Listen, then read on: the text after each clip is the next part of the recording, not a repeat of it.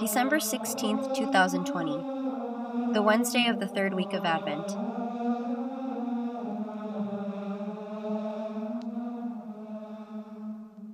A reading from the Holy Gospel according to Luke. At that time, John summoned two of his disciples and sent them to the Lord to ask, Are you the one who is to come, or should we look for another? When the men came to the Lord, they said, John the Baptist has sent us to you to ask, Are you the one who is to come, or should we look for another? At that time, Jesus cured many of their diseases, sufferings, and evil spirits. He also granted sight to many who were blind. And Jesus said to them in reply, Go and tell John what you have seen and heard. The blind regain their sight, the lame walk, lepers are cleansed, the deaf hear, the dead are raised, the poor have the good news proclaimed to them. And blessed is the one who takes no offense at me. The Gospel of the Lord. In the name of the Father, and of the Son, and of the Holy Spirit, Amen. We are most raised up to Christ when we are fallen into necessities.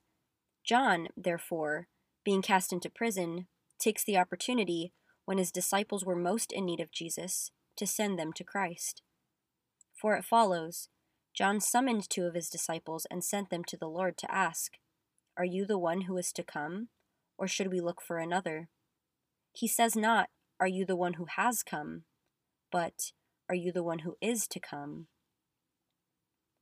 The sense is, Tell me, who am to be slain by Herod and about to descend into hell, whether I should announce you to the souls below as I have announced you to those above.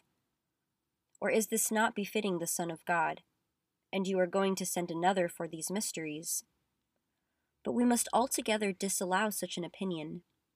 For nowhere do we find the Holy Scriptures stating that John the Baptist foretold to those souls in hell the coming of our Savior. It is also true to say that the Baptist was not ignorant of the wonderful mystery of the incarnation of the only begotten, and so also, along with the other things, had known that our Lord was going to preach the gospel to those who were in hell, after he had tasted death for all living as well as dead. But since the word of Holy Scripture indeed declared that Christ would come as the Lord and Chief, but the others were sent as servants before him, therefore was the Lord and Savior of all called by the prophets, He who comes, or who is to come. According to that usage, Psalm 118 says, Blessed is he who comes in the name of the Lord. And Hebrews 10 says, For after just a brief moment, he who is to come shall come, he shall not delay. The Blessed Baptist, therefore, receiving as it were this name from Holy Scripture, sent certain of his disciples to seek whether it was indeed he who comes or who is to come. But how would it come to pass that he still did not believe to be the Son of God, him of whom he said in John 1 Behold the Lamb of God who takes away the sin of the world? In that case, it would either be presumption to attribute to Christ a divine action ignorantly, or unbelief to have doubted concerning the Son of God. But some suppose of John himself that he was indeed so great a prophet as to acknowledge Christ, but still as not a doubting but pious prophet disbelieved that he would die, whom he believed was about to come. Not therefore in his faith, but in his piety, he doubted as Peter also, when he said in Matthew 16, God forbid, Lord, no such thing shall ever happen to you. Or he asks the question by economy, for as the forerunner, he knew the mystery of Christ's passion, but that his disciples might be convinced how great was the excellence of the Saviour, he sent the more understanding of them, instructing them to inquire and learn from the very words of the Saviour, whether it was he who was expected as it is added, When the men came to the Lord, they said, John the Baptist has sent us to you to ask, Are you the one who is to come, or should we look for another? But he, knowing as God with what intention John had sent them, and the cause of their coming, was at the time performing many miracles, as it follows At that time, Jesus cured many of their diseases, sufferings, and evil spirits. He also granted sight to many who were blind. He did not say positively to them, I am He, but rather leads them to the certainty of the fact, in order that receiving their faith in Him, with their reason agreeing thereto, they might return to Him who sent them. Hence, He did not answer the words, but the intention of Him who sent them, as it follows And Jesus said to them in reply, Go and tell John what you have seen and heard. It is as if he said, Go and tell John the things which you have heard indeed through the prophets, but have seen accomplished by me. For he was then performing those things which the prophets prophesied he would do. That is, of which it is added, The blind regain their sight, the lame walk, lepers are cleansed, the deaf hear, the dead are raised. An ample testimony, surely, that the prophets acknowledge the Lord. For of the Lord God himself it was prophesied in Psalm 146 that the Lord gives bread to the hungry, sets prisoners free, gives sight to the blind, raises up those who are bowed down, and shall reign forever. Such then are not the tokens of human, but divine power. But these are found seldom or not at all before the gospel.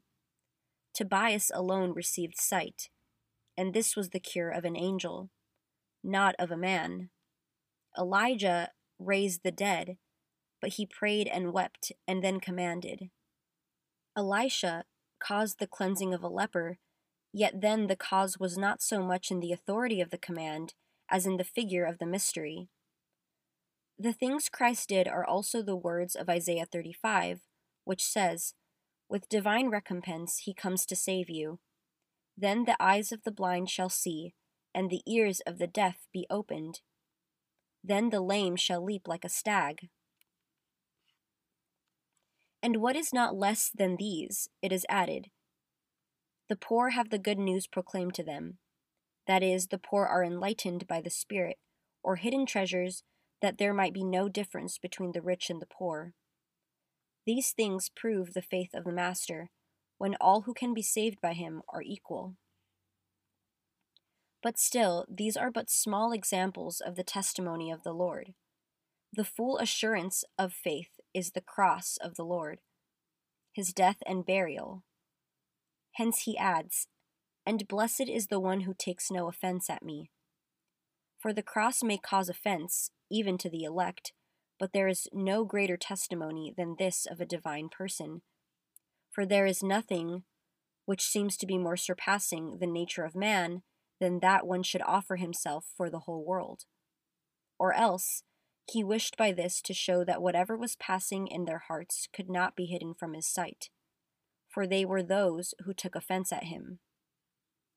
Mystically, John was the type of the law, which was the forerunner of Christ.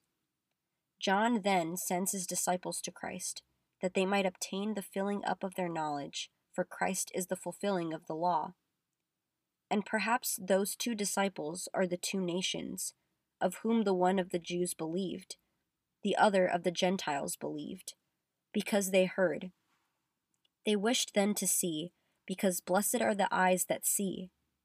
But when they shall have come to the gospel, and found that the blind receive their sight, the lame walk, then shall they say, We have seen without eyes, for we seem to ourselves to see him whom we read of or perhaps through the instrumentality of a certain part of our body, we all seem to have traced out the course of our Lord's passion. For faith comes through the few to the many.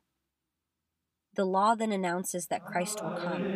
The writings of the gospel prove that he has come. In the name of the Father, and of the Son, and of the Holy Spirit, amen.